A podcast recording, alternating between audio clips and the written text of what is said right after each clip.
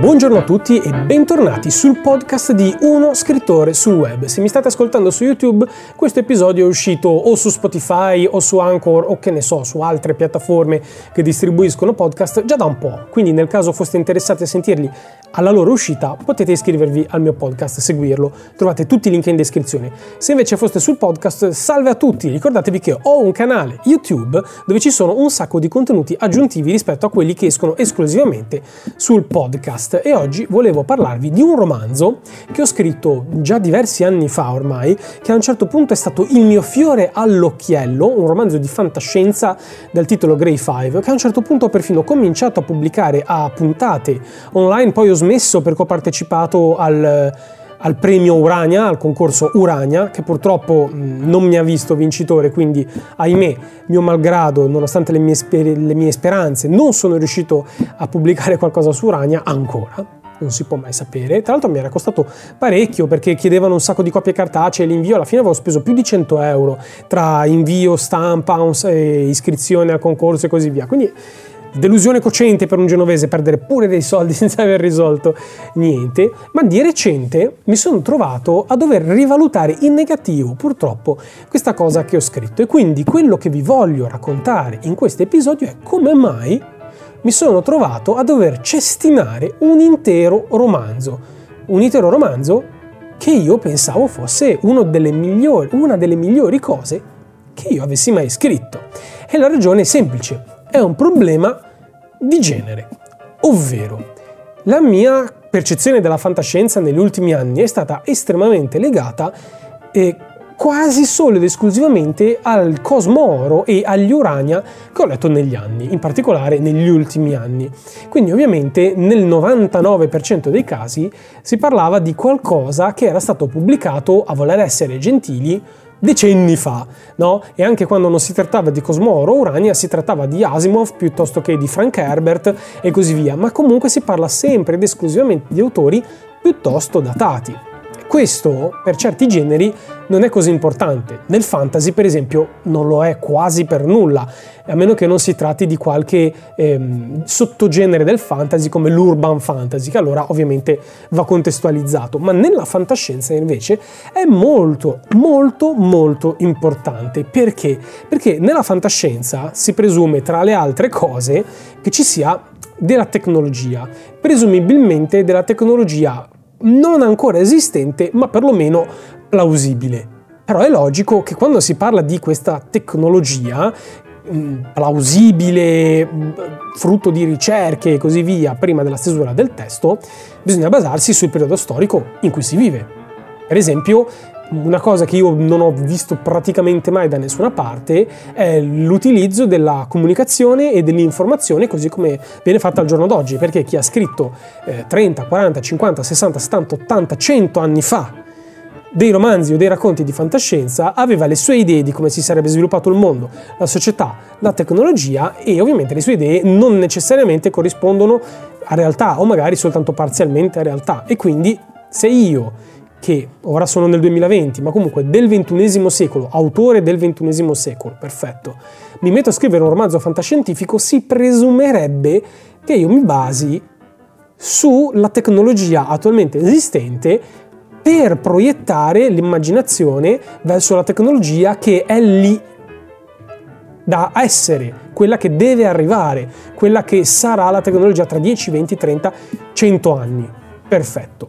Nel mio caso non è stato così, perché, di nuovo, perché io mi basavo su autori vecchi. Basandomi su autori vecchi, quando io ho cominciato a scrivere Grey Five, sono andato ancora un po' più avanti, non mi sono fermato a quella che era la percezione della tecnologia negli anni sessanta, per fortuna, però quelli che sono stati i miei passi avanti non sono stati da una parte sufficienti, dall'altra parte coerenti e dall'altra parte ancora sono andati un po' a sfociare in quello che è il confine tra la fantascienza e il cyberpunk. Questo ha creato un po' di confusione, indubbiamente, indubbiamente io non sono pentito di aver scritto Grey Five e non penso che sia brutto, ok? E questo è il punto. Grey Five ha dell'ottimo potenziale, il problema è che ehm, contiene al suo interno delle incongruenze e non so se esiste un termine apposta, ma una sorta di anacronismi, ovvero quelle che sono delle discrepanze che giungono dal fatto di aver cercato di unire due generi in maniera maldestra e probabilmente due generi che insieme stanno bene eh, così così. Perché? Perché l'ambientazione di Grey Five è principalmente lo spazio, ok? Si parla di questo viaggio nello spazio e quello che io ho inventato come metodo non esistente di viaggio rapido nello spazio è una cosa che secondo me è plausibile. L'ambientazione è tra circa mille anni, quindi è abbastanza in là da dire abbiamo raggiunto questi goal tecnologici da poterci permettere questa cosa e quindi quello ci sta bene.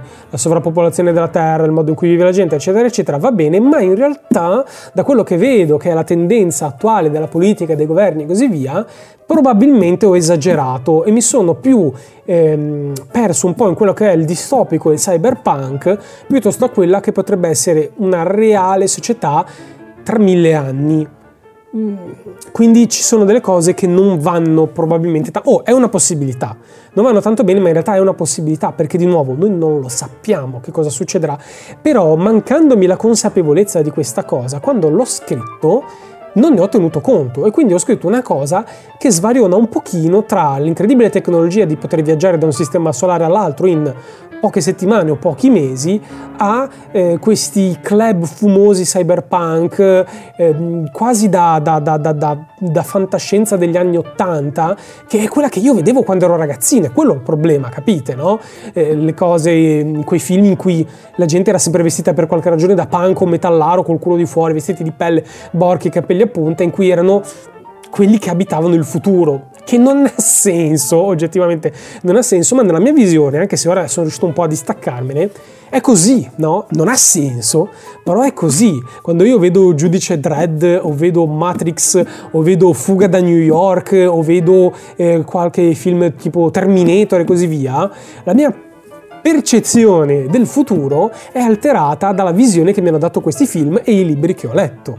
Quindi il risultato È un pasticcio, è un pasticcio perché sono riuscito a mettere delle nuove conquiste tecnologiche, qua e là anche plausibili, insieme a un'ignoranza pazzesca della tecnologia e degli studi attuali, insieme a una discrepanza di generi, insieme a una visione antiquata del genere. Quindi quello che è venuto fuori, per quanto sia um, la volontà di espressione da parte mia di una space opera eh, con alieni, con queste galattiche, futuro, grandi tecnologie e così via, è venuto un pasticcio, un pasticcio che probabilmente piacerebbe a un ragazzino, ma non per disprezzo verso il ragazzino, ma per quella che è la visione di un romanzo del genere di un ragazzino.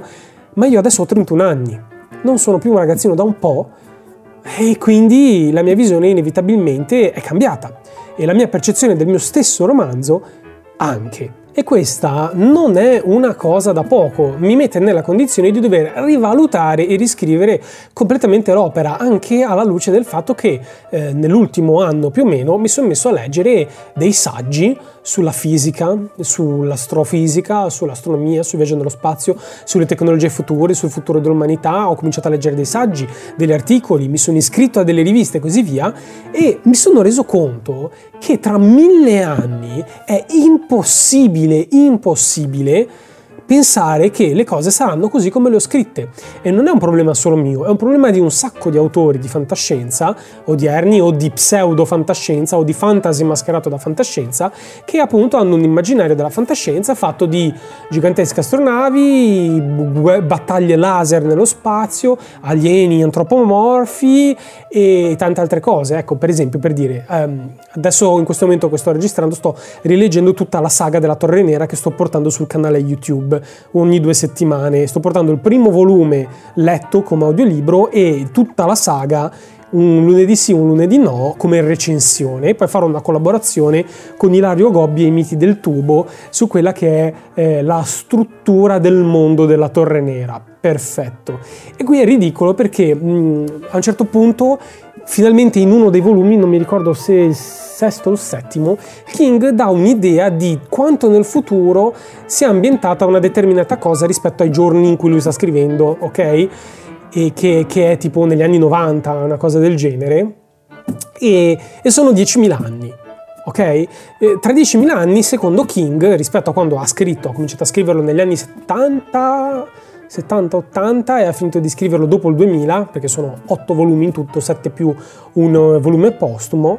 Lui ha questi robot atomici, tutta una serie di cose che dura per migliaia e migliaia di anni, e poi delle robe tipo i mangiacassette.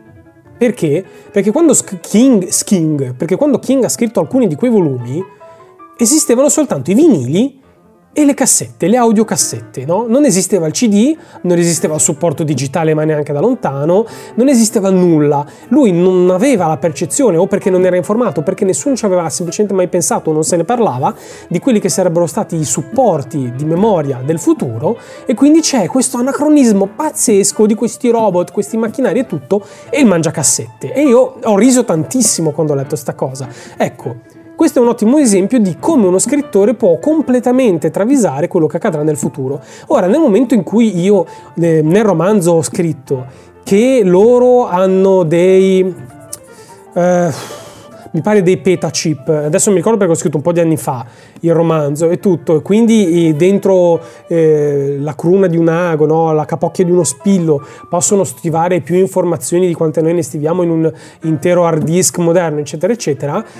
Stavo sì proiettandomi verso il futuro rispetto alla tecnologia odierna, ma in maniera ignorante, ovvero basandomi su quella da es- esterno al settore e inesperto del genere, da quella che secondo me era il futuro, ovvero cose sempre più piccole che contengono sempre più dati. Questa è una verità parziale, perché di recente ho letto una... un numero di Le Scienze, della rivista Le Scienze, in cui degli scienziati stanno creando lo, sto, lo stoccaggio di informazioni su filamenti di D N A. E questo oggi, duemilaventi, ok? Nel tremilaventi, che è all'incirca quando è ambientato il romanzo, come è concepibile che ci sia una tecnologia che è più indietro di quella che stanno sviluppando ora? Questo vuol dire che io devo essere aggiornato sulla tecnologia di adesso e tentare di proiettarmi verso la tecnologia del futuro, che è impossibile, perché proiettarmi, anche ben sapendo quali sono gli studi attuali, anche se io fossi un esperto fisico dei quanti, ok? Verso la tecnologia così come sarà tra mille anni, è impossibile. Gli scrittori, anche quelli bravi, anche quelli esperti, fanno fatica a proiettare avanti la fantasia di pochi decenni o di un secolo. Di mille anni è impossibile, però a quel punto si va nel regno dell'ultrafantastico. Io nel duemilaventi sto scrivendo un romanzo che, se leggeranno nel tremilaventi, cosa molto improbabile perché dovrebbe essere un grandissimo classico, ma vabbè, eh, lo, lo troveranno obsoleto, ridicolo e si faranno una risata sopra, ma quelli che lo leggessero oggi lo troveranno una cosa super tecnologica, quelli che lo leggessero tra dieci o venti anni lo troverebbero una cosa o um, attuale o perlomeno correttamente proiettata verso il futuro, o ancora proiettata verso il futuro. Già tra un secolo probabilmente no, ma tra mille anni non esiste. E quindi il problema di scrivere la fantascienza come si deve non è la mancanza di fantasia, ma più che altro la mancanza di conoscenza delle leggi che governano il nostro universo, in generale dell'universo, e di quella che è la tecnologia e di quelli che sono gli sviluppi degli studi scientifici oggi. Scrivere un romanzo di fantascienza bene, senza che necessariamente sia hard sci-fi, cioè hard science fiction, fantascienza dura e pura, ma anche soltanto una fantascienza più commerciale, più soft, più alla portata di tutti, è come una responsabilità, secondo me, da parte di uno scrittore. E oggettivamente noi di romanzi che parlano di guerre nello spazio e di alieni e di astronavi e di fucili laser e tutto quello che volete, ma ne abbiamo a bizzeffe, non abbiamo bisogno di altre cose del genere. Abbiamo bisogno di autori che ci diano qualcosa di nuovo, delle idee nuove verso cui proiettare la nostra fantasia nella fantascienza moderna, ok? Questi scrittori esistono, ma sono pochi, le loro opere non sono sufficientemente conosciute, e secondo me questa cosa è molto importante, ed è questa la ragione per cui Grey Five secondo me è un discreto romanzo. Lo dico così perché comunque l'ho scritto io e non sono un buon giudice di me stesso, ovviamente. Secondo me è un discreto romanzo, ma con tante vulnerabilità e tanti difetti e tanti problemi che oggi farmelo pubblicare che oggi, scusate, mi sono incartato, che oggi pubblicarlo mi farebbe pesare moltissimo. Quindi è da cestinare, è da riscrivere, e volendo lasciarsi quella, quella atmosfera da cyberpunk che comunque piace, è una cosa di moda perché suona sempre obsoleta, è inevitabile e così via, vuol dire scriverlo ma con la consapevolezza di questa cosa. Con questa consapevolezza strutturare il mondo circostante e gli eventi che accadono, cosa che purtroppo ora non è. Quindi questo era il mio argomento per oggi, ragazzi. Eh, ho parlato tantissimo di nuovo, ma è inevitabile. Voi non avete idea di in che posizione sono per registrare con il miglior suono possibile, non ve lo dico, non ve lo dico. Spero che il suono però sia abbastanza buono considerando i mezzi con cui lo sto registrando, voi non avete idea. E grazie per avermi seguito fin qui. Naturalmente di nuovo vi ricordo, se steste ascoltando questo episodio su YouTube, su podcast è uscito già da tempo, trovate il link in descrizione per il mio podcast sia su Spotify che su Anchor e spero in futuro anche su Apple Podcast e su altre piattaforme. Quindi questo, se siete su podcast, ricordatevi che su YouTube ci sono tante altre cose e in descrizione o nella descrizione dell'episodio o nella descrizione del video vi lascio un po' di, di link utili, c'è la mia pagina Facebook, il mio gruppo Telegram, il mio gruppo, ehm, il mio gruppo scusate, il mio account Goodreads, il link per l'acquisto del mio romanzo, e il mio PayPal, il mio Ko-fi, il mio YouTube, il mio podcast e tutto quello che vi serve sapere per seguire uno scrittore sul web. Vi ringrazio di nuovo per avermi seguito fin qui, vi ricordo se ce n'è la possibilità di condividere, di commentare, di mettere un mi piace, di visitare i miei social, di darmi l'opportunità di crescere se apprezzate i miei contenuti e per il resto noi ci sentiamo al prossimo episodio.